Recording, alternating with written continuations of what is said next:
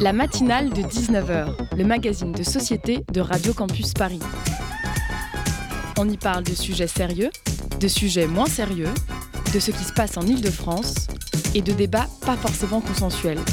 Tous les jours du lundi au jeudi sur le 93.9. En cette date mémorable du 23 novembre 2023, j'ai vécu une expérience exceptionnelle et je ressens le besoin de partager cette réflexion avec toi, cher auditorice. Souvent, la confiance en autrui, dans nos relations personnelles notamment, reste un défi.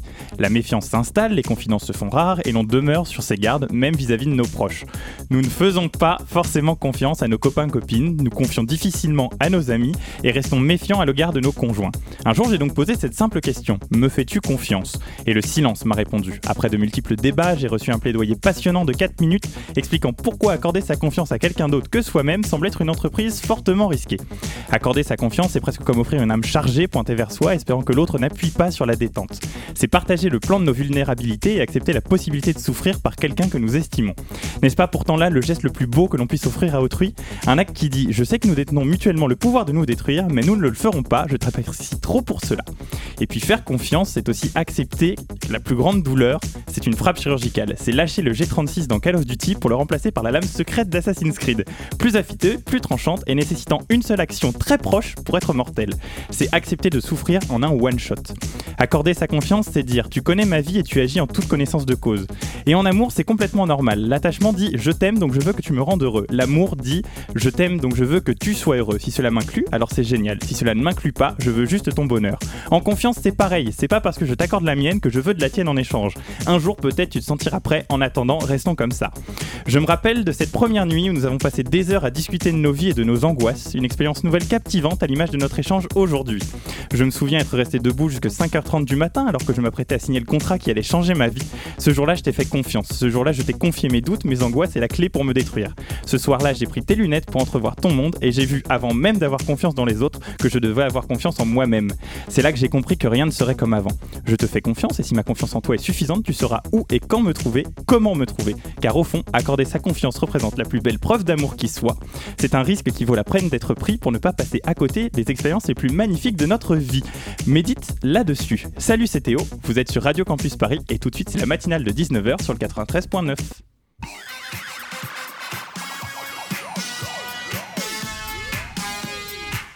Et ce soir, dans la matinale, nous sommes partis pour une heure d'émission en direct sur le 93.9 où Gauthier viendra nous parler d'humour. Nous partirons également au pays de la musique d'Hugo Del Rosso avec Camille Scali à l'occasion de la sortie de son nouveau single Rochambeau. Mais tout de suite, nous allons partir au pays des rêves et du climat puisque nous allons parler COP28 avec Amnesty International.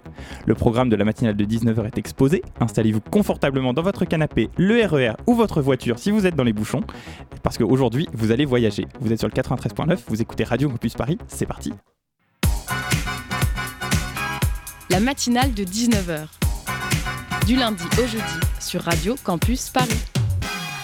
Et pour m'épauler tout au long de cette émission, Constantin Jalot de la rédaction de Radio Campus Paris. Bonsoir Constantin. Bonsoir Théo. Alors, à partir de la semaine prochaine et jusqu'au 12 décembre se tiendra à Dubaï la 28e conférence des parties à la Convention cadre des Nations Unies sur les changements climatiques, plus connue sous le nom de COP28. Problème, le président de séance désigné en janvier dernier est le président d'un très grand groupe pétrochimique du Golfe. Pour en parler avec nous, nous recevons Karine Thibault, directrice générale d'Amnesty International Belgique francophone. Bonsoir Karine Thibault.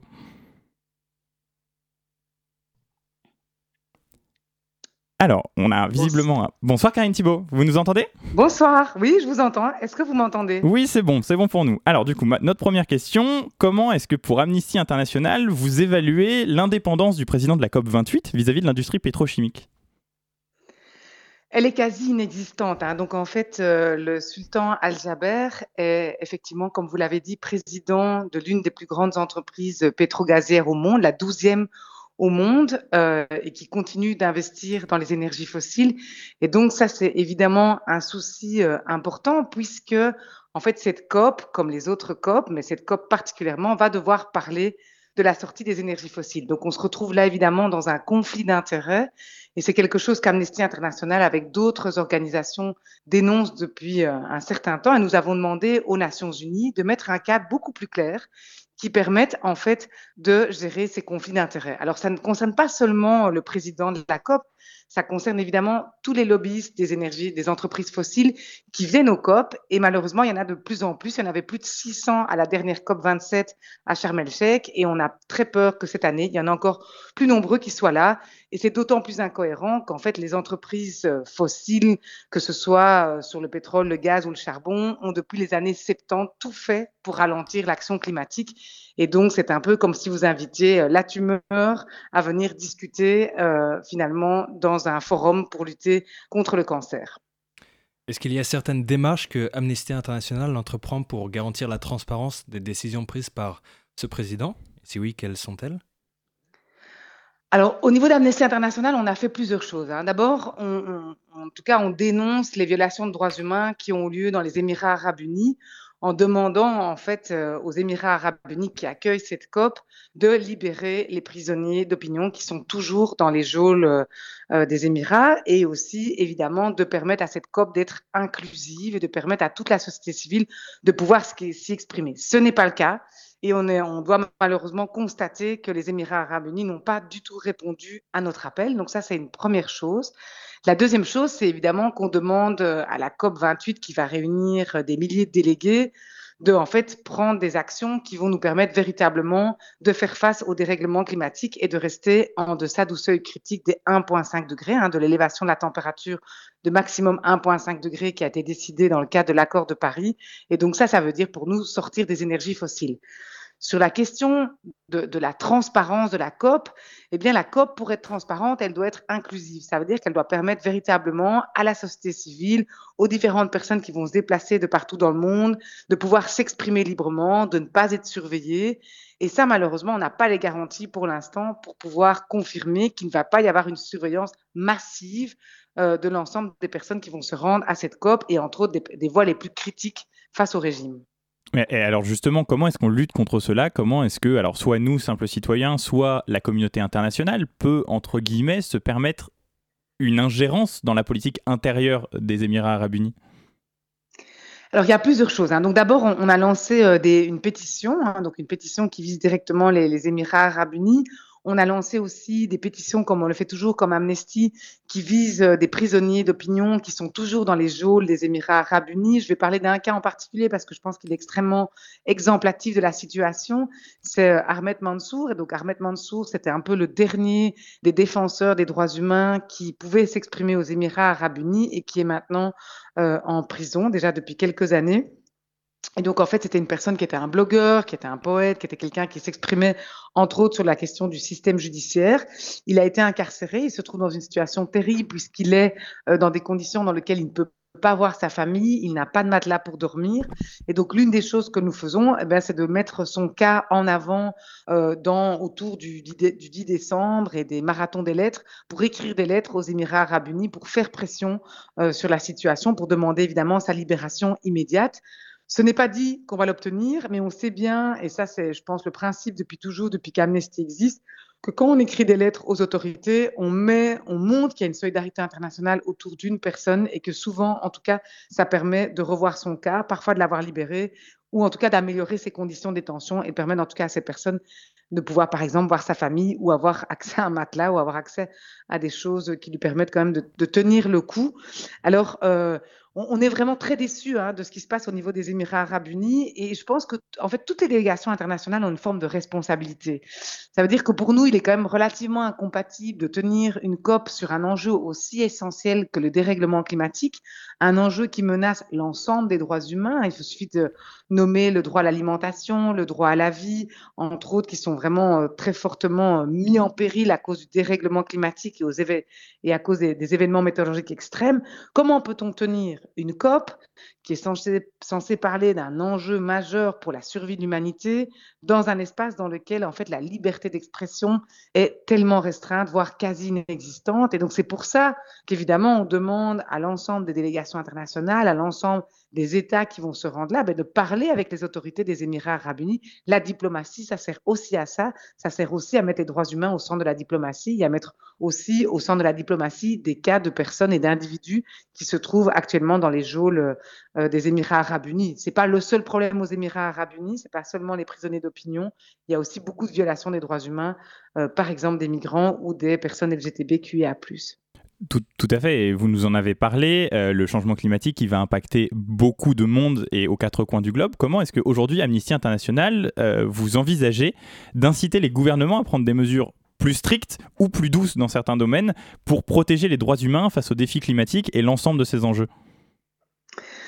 Alors, ce qu'on, ce qu'on, d'abord, le fait de, faire le lien entre les droits humains, donc les droits essentiels, les droits fondamentaux et la question du règlement climatique, c'est déjà quelque chose qui permet à tout un chacun de se rendre compte que personne ne va y échapper. C'est même pas une grande partie des gens, c'est tout le monde. Personne ne va y échapper. Et je crois qu'on le voit de plus en plus avec la multiplication des événements météorologiques extrêmes. Vous avez vécu en France les inondations dans le Pas-de-Calais. Euh, on a eu une année 2023 qui est l'année la plus chaude. On a eu un été qui a été marqué par euh, des incendies et ainsi de suite. Et ce n'est que le début. Ce n'est que le début de ce qui va arriver parce que ça, c'est seulement la conséquence des émissions de CO2 qui ont eu lieu il y a plusieurs décennies. Donc tout ce qui va arriver est encore euh, va, va, être pire en fait que ce qu'on a vécu euh, cette année.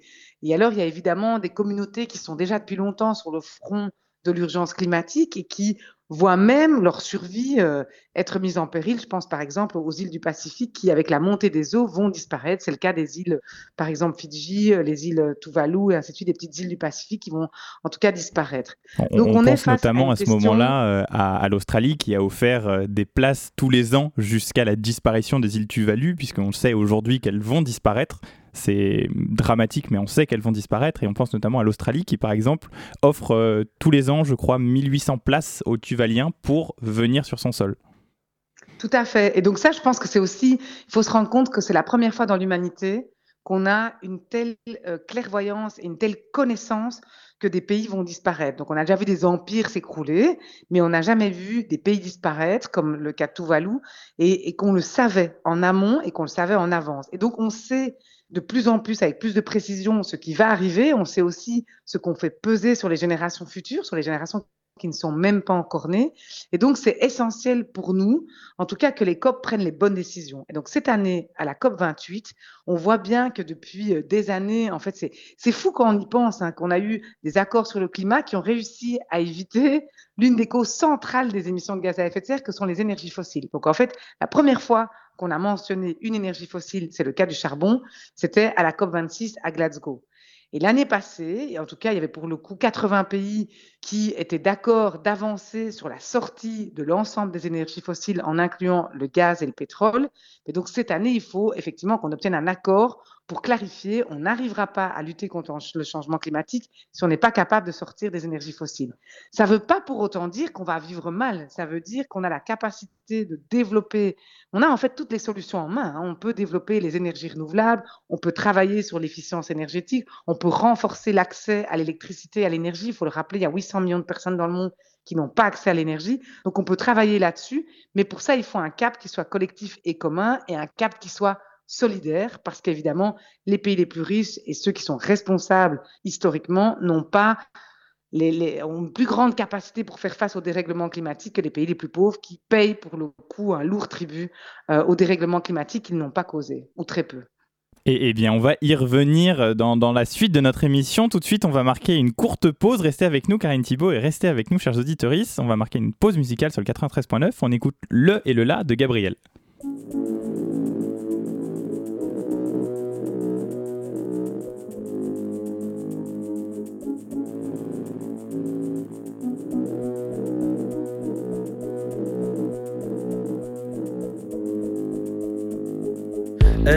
Musclée et si belle quand elle m'a sauvé cette nuit.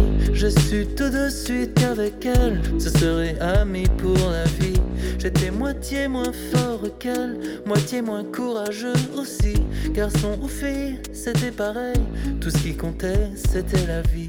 Parfois il était à la traîne, parfois il était mon abri. Il y avait égalité parfaite, que ce soit moi, que ce soit lui. Il n'aurait pu me faire de peine, il était beau au fond de lui. Au fond, nous deux c'était la même, unis comme des parfaits amis.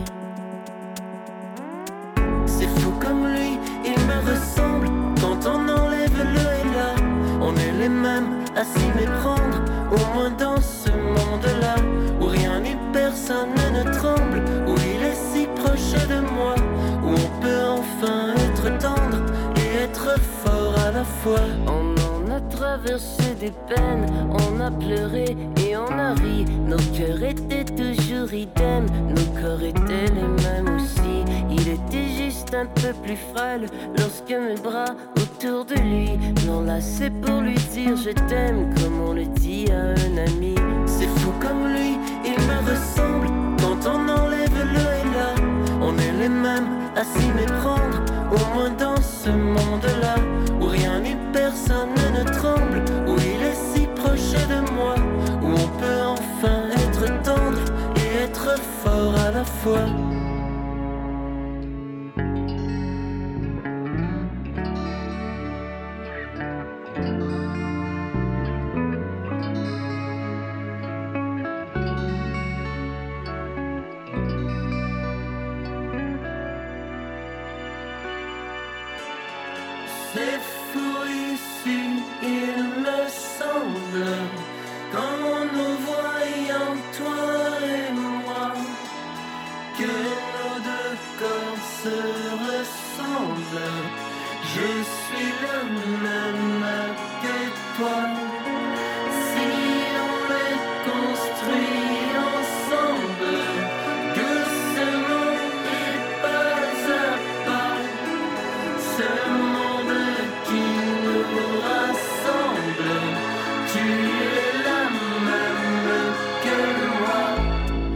Avait l'air si sûre d'elle, pourtant elle ne le montrait pas. Est-ce que je serais si bon qu'elle si j'étais aussi sûr de moi? Mais dans ce monde où il et elle sont aussi vieux que le et là, où on conjugue mieux au pluriel, j'ai enfin une place à moi.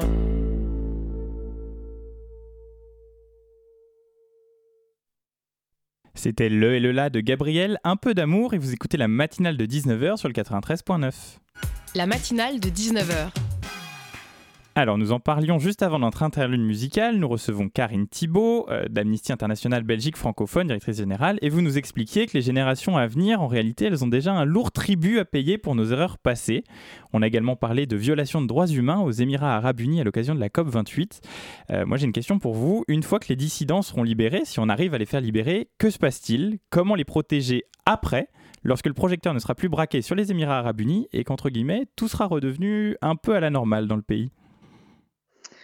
Alors tout d'abord, je pense que ce que nous demandons, c'est la libération immédiate évidemment des prisonniers d'opinion. Pour l'instant, malheureusement, les autorités des Émirats arabes unis ne montrent aucun signe, ni même eu aucune volonté de les libérer, voire même de discuter aussi de permettre un cadre légal qui permette à la liberté d'expression à la liberté euh, de rassemblement d'exister. Elle est quasi inexistante aux Émirats arabes unis. Alors on est bien loin, c'est pour ça qu'on est bien loin de parler de leur libération. Euh, je pense en général la plupart des, personnes qui sortent euh, après une libération, eh bien évidemment le fait d'avoir eu une attention internationale autour de leur cas en tout cas, ne les protège pas systématiquement, mais euh, fait souvent peur aux autorités pour à nouveau les réprimer. Et puis, évidemment, ces personnes peuvent parfois, si elles le désirent, quitter le pays. Mais pour l'instant, on est loin de ce schéma. Hein. On est vraiment dans une situation dans laquelle on a une fin de non-recevoir de la part, euh, en tout cas, du haut de la COP28. Et donc, pour nous, c'est une contradiction flagrante. On ne peut pas accueillir la ce qui pourrait être une immense COP, hein, plus de 80 000 personnes sont attendues, qui est censée être inclusive, c'est ce que le président de la COP a annoncé, et de l'autre côté, avoir toujours des gens en prison pour euh, le simple fait d'avoir critiqué le régime. Justement, euh, en tant qu'inclusivité, j'aimerais revenir sur euh, le regret que vous avez exprimé tout à l'heure sur la non-participation de la société civile. Il y a eu lundi dernier la tribune de François Gémen, un politologue, qui énonçait euh, entre autres arguments défendant cette euh, décision de faire la COP euh, à Dubaï, comme le principe de rotation géographique, disant qu'il fallait bien que ça tombe un jour sur les Émirats. Il expliquait que Dubaï offre un visa gratuit à tous les participants de la COP, ce qui, selon lui, rendra la participation de la société civile bien plus importante. Que répondez-vous à cet argument? En fait, ce qui est important de se rendre compte, c'est qu'effectivement, les COP, elles ont une rotation géographique et que ce sont euh, par zone, et c'est les zones qui décident de là où se font les COP. Donc, nous ne critiquons pas le fait que la COP ait lieu aux Émirats arabes unis. Ce que nous critiquons, c'est le fait que quand on a, quand on, tout, le temps, en fait, on doit respecter les droits humains fondamentaux, et d'autant plus quand on accueille un événement comme celui-là, on doit permettre à tout le monde de pouvoir participer, et ça nous semble incohérent avec des gens qui sont dans les geôles et qui, sont, euh, qui subissent des traitements inhumains euh, et dégradants dans ces geôles. Euh, c'est important aussi de se rendre compte que le régime a l'habitude d'utiliser aussi des méthodes de surveillance massive. Donc, même s'il y a des visas qui sont offerts, rien ne nous dit qu'il n'y aura pas l'utilisation de surveillance importante, surtout des personnes qui, euh, en tout cas, sont critiques par rapport au régime. Tout le monde ne sera pas surveillé, mais certaines personnes pourraient se retrouver à être plus surveillées que d'autres.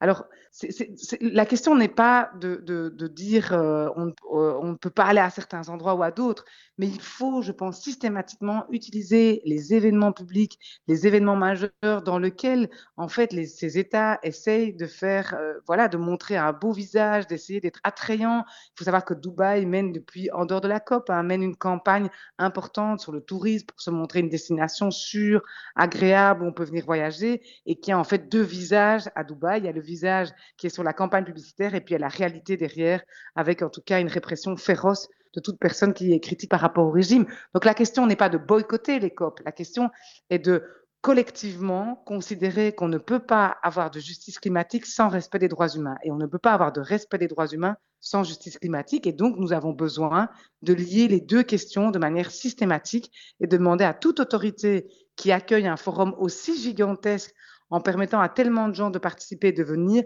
de s'assurer qu'il y ait une liberté d'expression et de manifestation, qu'il n'y ait pas de surveillance des personnes qui sont euh, présentes à la COP et que par ailleurs, toutes les personnes qui sont dans les geôles puissent être sorties. Et c'est ce qu'on a aussi fait à la COP 27 à Sharm el-Sheikh avec les autorités égyptiennes, où là, il y a plus de 10 000 prisonniers d'opinion. Et d'ailleurs, la COP a été marquée par une grève de la faim de l'un des prisonniers d'opinion.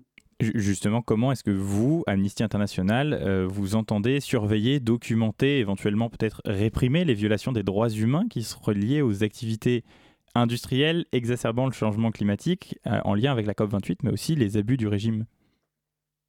Donc, on, suit hein, depuis un certain temps ce que font les entreprises fossiles. Et donc, entre autres, on a sorti de nombreux rapports qui montrent que dans des lieux d'extraction du charbon, du gaz et du pétrole, on voyait souvent des communautés très pauvres, très précarisées, des communautés souvent racisées, être les principales victimes de violations de droits humains, et qu'il y a évidemment des endroits dans lesquels, euh, en fait, on, développe de grands projets, comme le projet ICOP de Total Energy, de la multinationale française Total Energy, qui est un projet qui a aussi généré des violations de droits humains sur le côté, avec des expropriations de familles, avec des répressions de manifestations. Donc ça, c'est quelque chose que, auquel nous sommes attentifs. nous faisons des rapports sur ça, nous interpellons les autorités, évidemment. Euh, donc ça, ça nous semble un élément important. Euh, et évidemment, on va regarder aussi ce qui se passe à la COP28 en tant que telle et voir si là aussi, il n'y aura pas des violations de droits humains qui seront commises sur le côté de la COP, souvent de manière discrète, souvent seulement auprès de certaines personnes en particulier, mais qui pourraient évidemment mettre en danger euh, des personnes qui s'expriment et qui malheureusement, une fois que les projecteurs sont partis, seront encore plus en danger. Comment l'organisation prévoit-elle d'influencer les médias et de sensibiliser l'opinion publique mondiale avant et pendant la COP28 c'est ce qu'on fait déjà maintenant. Hein. Donc, on sort des rapports, on envoie des communiqués de presse. Alors après, est-ce que les médias s'intéressent à cette question? C'est autre chose. Ça, les médias, ça dépend de chaque média et de son choix euh, éditorial. Et donc, euh, c'est évident que nous, en tout cas, on va aussi euh, mettre la, la, lumière, mettre en avant des situations, comme je l'ai dit, la situation de Ahmed Mansour, parce qu'évidemment, en écrivant des milliers de lettres, en se mobilisant collectivement, ben, on peut influencer, changer la destinée de ces personnes. Il ne faut pas oublier aussi que beaucoup de détenus nous le disent, hein, de gens qui sont arrêtés arbitrairement et qui sont détenus de manière arbitraire, et eh bien que aussi recevoir des lettres de l'extérieur, ça aide aussi à avoir de meilleures conditions de détention et ça soutient le moral, ça, compte de sentir qu'on n'est pas tout seul dans une cellule et dans une geôle oubliée du monde. Comment on fait ça aujourd'hui? Parce que vous nous l'avez dit, Monsieur Mansour, il est complètement privé euh, de sa famille, de ses amis, du monde extérieur depuis à peu près 7 ans. Comment on fait et est-ce que vous pensez qu'il va pouvoir facilement se remettre, entre guillemets, euh, à la vie civile? Mais je pense que pour l'instant, il n'est même pas question qu'il se remette à la vie civile puisqu'il n'est pas libéré. Donc la première chose qu'on doit obtenir, c'est de mettre assez de pression pour qu'il soit libéré.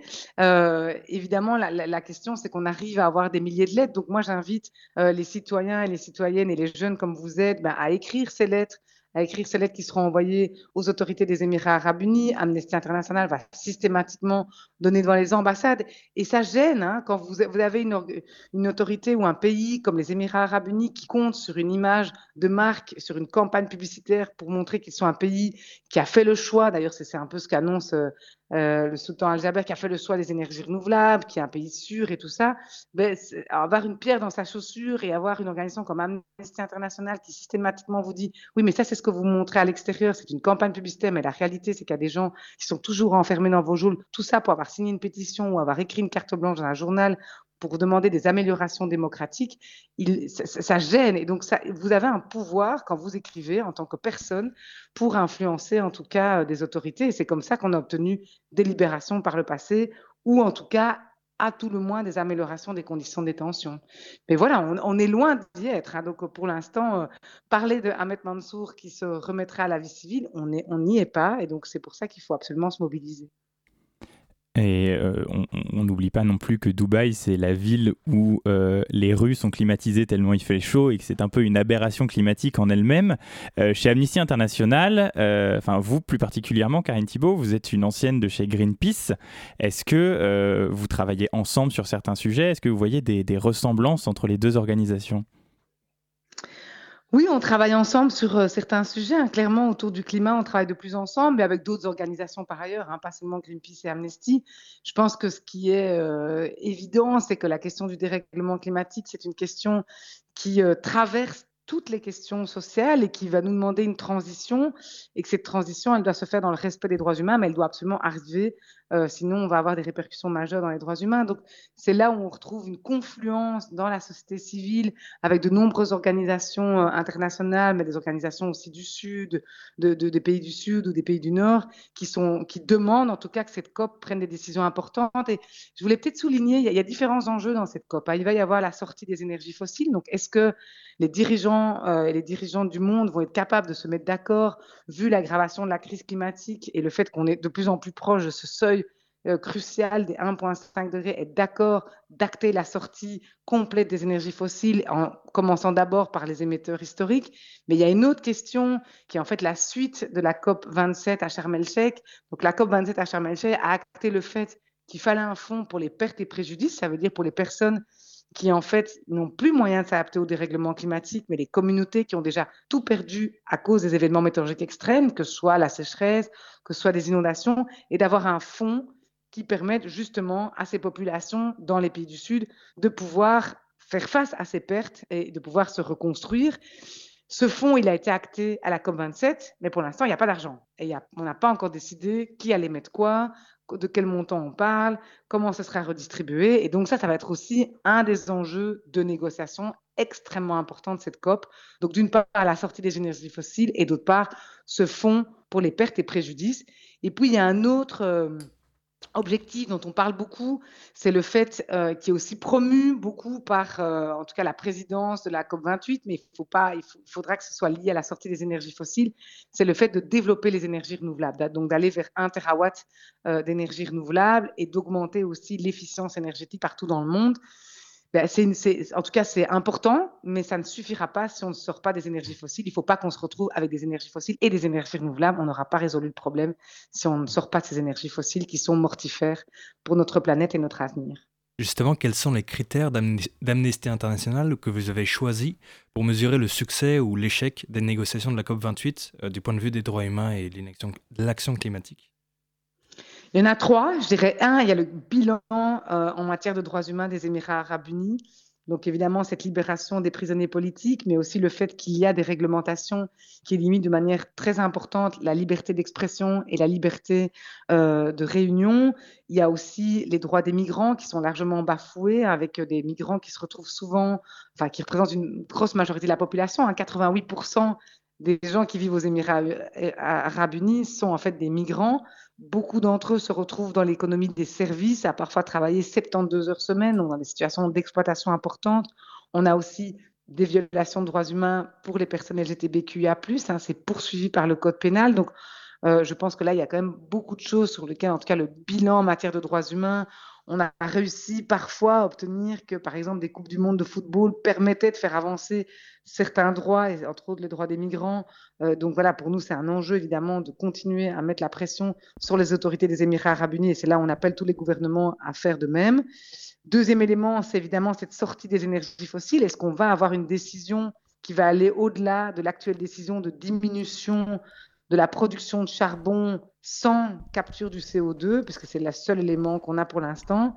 Et troisième élément, évidemment, d'avoir un fonds qui permette vraiment aux communautés qui font face à des pertes importantes, hein, des pertes en matière euh, d'agriculture, mais parfois aussi euh, des villages qui disparaissent, euh, de pouvoir faire face à ces pertes et ces préjudices, et donc d'avoir un fonds qui soit rempli, qui ne soit pas avec des prêts, qui soit avec des dons. Euh, et donc ça, évidemment, on verra bien comment les négociations se passent. Mais je dirais que ce sont les trois critères. Eh bien, l'objectif est donné. Merci beaucoup, Karine Thibault, d'avoir accepté l'invitation de la matinale de 19h. Tout de suite, chers auditeurs, reste avec nous. On marque une nouvelle pause musicale sur le 93.9. On écoute euh, Loveful de The Cardigans.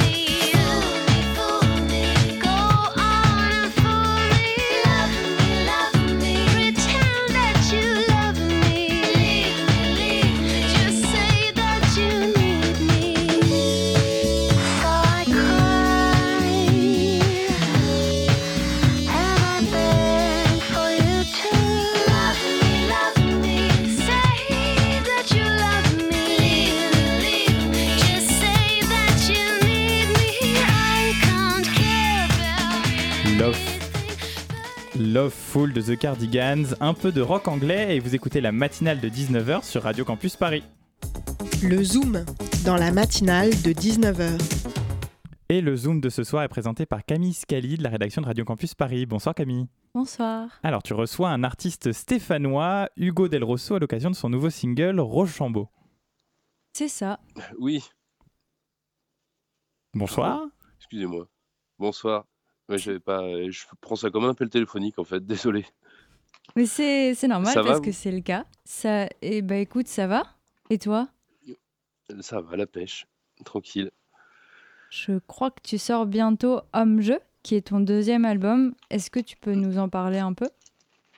Effectivement, ouais, euh, je sors ça en février, donc c'est pas tout à fait, tout à fait bientôt. Euh, mais en gros, voilà, c'est un album euh, un peu multi, multi esthétique quoi que que j'ai fait dans les deux dernières années, que j'ai décidé de sortir en vinyle principalement. parce qu'il est particulièrement construit en fait en trois parties en gros. donc voilà, l'album un peu raconte simplement la manière que j'ai de vivre ma vie intérieure quoi, en tant qu'homme de 30 ans dans les années 2020. Et tu y racontes, normal, et tu y racontes aussi, la radio est éteinte, vient le moment où l'on se dit des choses bêtement mais bien. Quel est ton rapport à la radio et plus généralement au son? Eh ben bizarrement, euh, j'écoute pas trop de musique. Enfin, ça fait quand même bien des années que j'écoute plus trop de, musique euh, en tant que consommateur, quoi. Parce que euh, parce qu'à trop en faire, je me suis un peu retrouvé dans une espèce d'inconfort, quoi. Au moment d'en écouter, la comparaison, puis il y a un peu une une espèce de méta, quoi. C'est un peu compliqué d'être d'être artiste et de vouloir faire valoir ça dans la société. Et du coup, au final, euh, j'ai, c'est un peu la radio est éteinte, ça veut dire euh, euh, j'écoute pas de musique, quoi. Puis on C'est la musique qu'on fait sans, sans en écouter, quoi. Justement, on imagine que le silence est primordial quand on crée. Quel est ton processus créatif Mon processus créatif, euh, bah simplement, j'écris pas beaucoup, je travaille pas beaucoup la musique.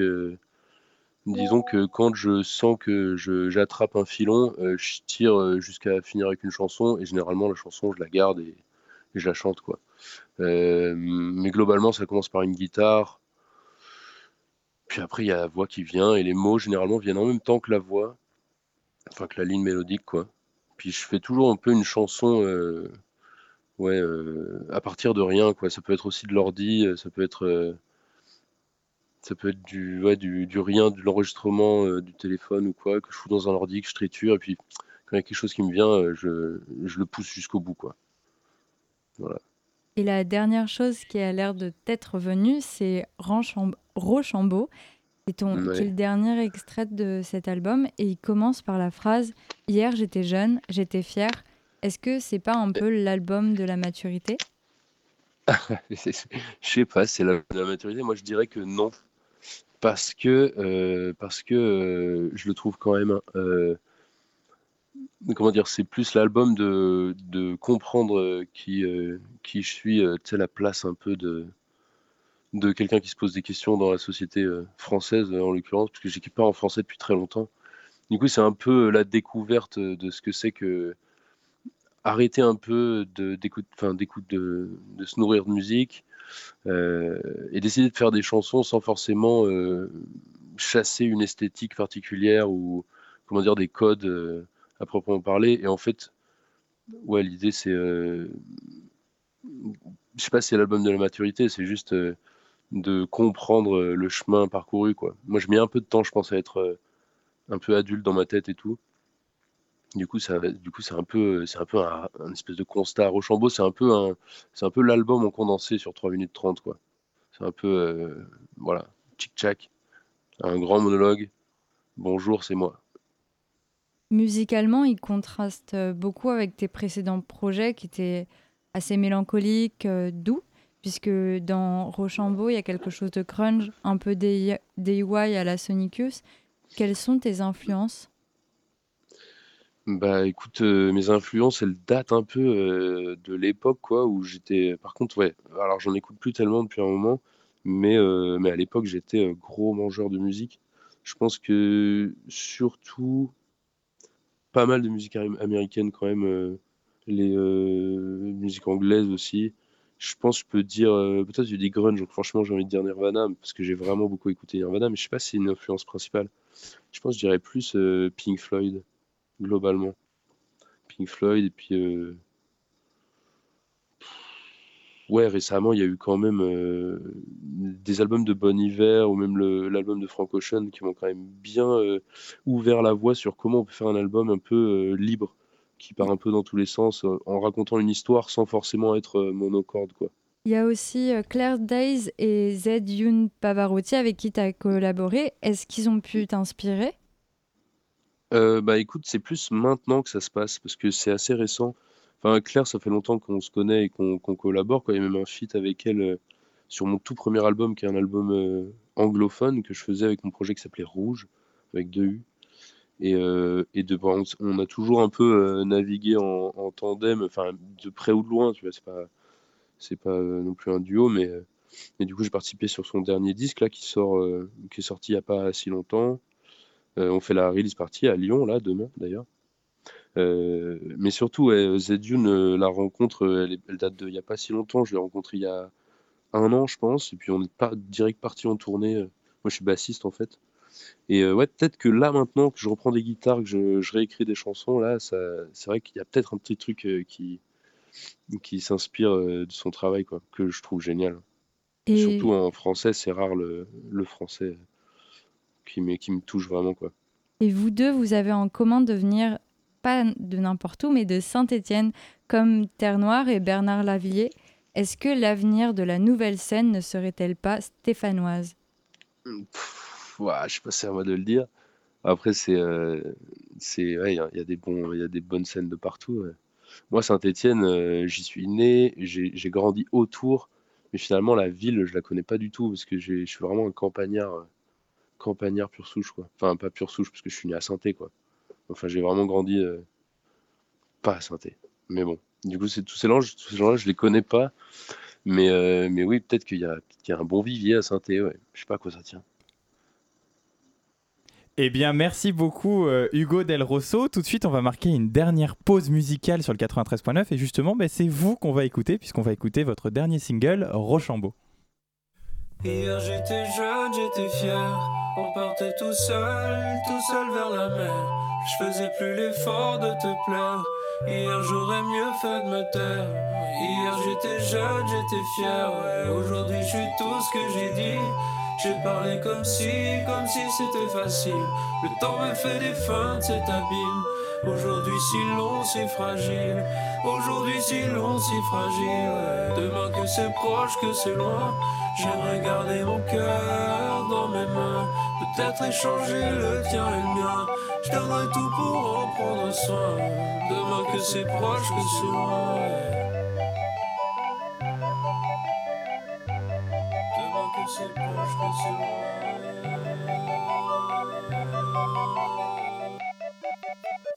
Hier j'ai fait feuille, t'as fait pierre. Demain je la route vers les miens. Honorer la valeur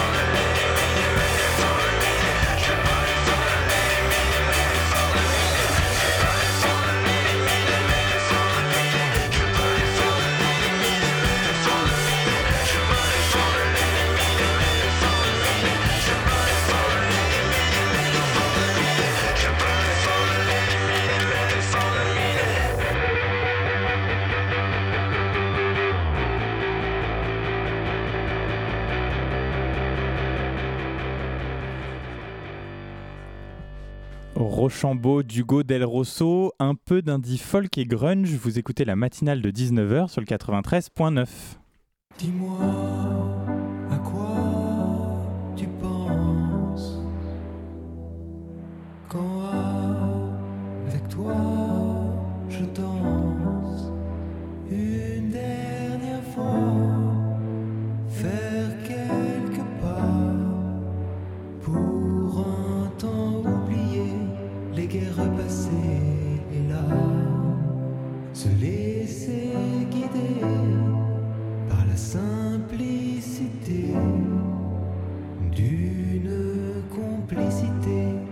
s'est égarée. Regarde.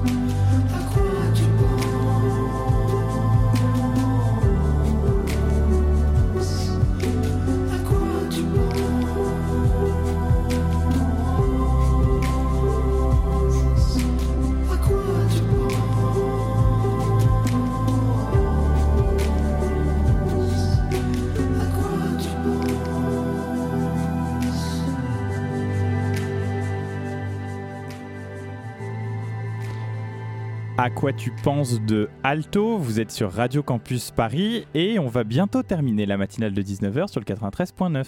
La matinale de 19h sur Radio Campus Paris. Et pour terminer notre émission, Gauthier de la rédaction de Radio Campus Paris vient de nous rejoindre pour nous parler d'un peu d'humour. C'est ça, bonsoir. Cette semaine, c'est ma 26e chronique sur ces ondes et cette semaine, je fais quelque chose d'inédit sur cette radio. Je vous ai préparé un reportage.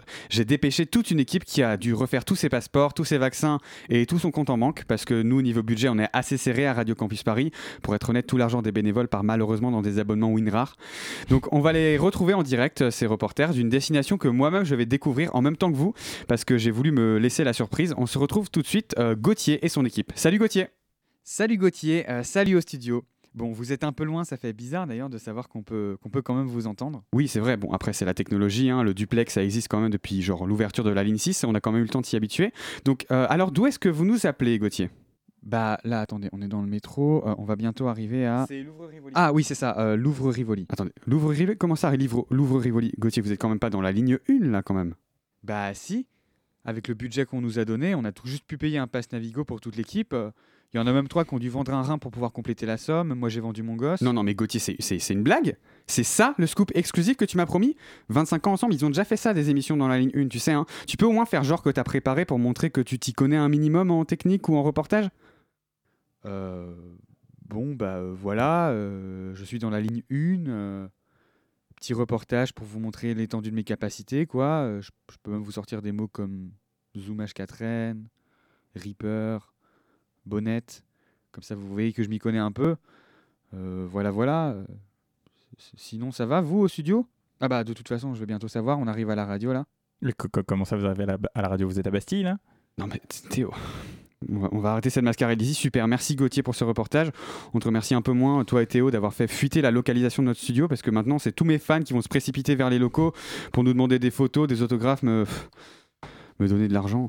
Euh, c'est relou, franchement, à un moment, je vous remercie pas. Alors, on, on- on va continuer quand même en espérant que. euh, Gauthier, on, peut faire une photo Eh, s'il te plaît, s'il te plaît S'il te plaît Vas-y, moi, moi j'ai 500 balles, moi j'ai 500 balles si tu veux. Moi j'ai 504. Moi, moi, moi. moi, j'ai pas, d'argent, mais, je te. Oh non, ils, sont déjà, ils sont déjà là, voilà, bravo. Je vais devoir vous laisser. Dommage, cette chronique était super, vous avez tout gâché. Allez, je vais être sympa. Qu'est-ce qu'il faut pas faire pour garder une bonne image? Allez, salut, je vais m'occuper de mes fans. Au revoir. 各见，各见。各 Eh ben merci Gauthier et bon courage avec tes fans. Euh, je crois que cette matinale touche à sa fin, cher auditorice. Euh, et juste avant de conclure cette matinale, j'espère sincèrement que cette émission a su capter ton intérêt, t'offrant l'opportunité d'approfondir tes connaissances un peu plus qu'hier, mais assurément moins que ce que le destin te réserve pour demain. Un immense merci à Karine Thibault et son éclairage perspicace sur la COP28 et les droits humains. Un chaleureux applaudissement à Constantin Jalot pour sa collaboration inestimable lors de cette première partie d'émission. N'oublions pas de saluer Gauthier et ses fans pour sa chronique humoristique. N'oublions pas non plus notre gratitude envers Camille Scali et Hugo Del Rosso d'être venus dans le Zoom nous parler de l'album euh, du single Rochambeau. Nous ne pourrions être ici sans l'aide précieuse de Jeanne et Joé, nos deux réalisateurs qui ont ouvert les micros de la matinale ce soir, permettant ainsi nos échanges, chers auditeuristes. Une reconnaissance toute particulière est adressée à Héloïse Robert, le pilier essentiel de notre émission, qui orchestre avec excellence l'ensemble de nos activités. C'est elle qui se consacre à rechercher et dénicher nos invités, insufflant ainsi une vie dynamique à nos programmes d'actualité exclusivement pour toi, cher auditorice. Et enfin, un merci tout particulier à toi qui nous honore de ta présence chaque soir à partir de 19h, cher auditorice. Grâce à toi, nous apprenons de nos erreurs, concevons de nouvelles émissions et nous efforçons de traiter de sujets qui te passionnent. Tu es notre source d'inspiration, notre muse et nous te sommes infiniment reconnaissants pour cela. La matinale de 19h, elle revient en toute exclusivité pour toi dès lundi sur le 93.9 à 19h et elle est accessible 24h sur 24 sur radiocampus.org. Mais reste avec nous car Radio Campus Paris te réserve désormais une émission spéciale, le Docteur Quiz. Alors Simon, c'est quoi le programme de Docteur Quiz ce soir? Est-ce que vous connaissez Doctor Who, la meilleure série du monde? Ah mais carrément Donc on va dire que vous venez de dire oui. Eh bien nous faisons un petit jeu euh, pendant une heure puisqu'on est le 23 novembre. 60 ans après la toute première diffusion euh, du tout premier épisode de la série, on va jouer avec euh, deux bénévoles de la radio qui vont se se, battre jusqu'à la mort pour, euh, gagner eh bien, euh, le, fait d'avoir euh, gagné. Eh bien, le programme est donné. Avant de nous quitter, cher auditorie, souviens-toi de ceci. Peut-être doutes-tu de toi pour l'avenir, peut-être penses-tu que les autres ne te veulent que du mal, mais tu resteras bloqué dans une spirale infernale tant que tu n'apprendras pas à aimer la vie telle qu'elle est faite. Fake it until you make it, fais-le jusqu'à ce qu'il devienne réel. Moi, je te dis à plus tard et surtout, enjoy.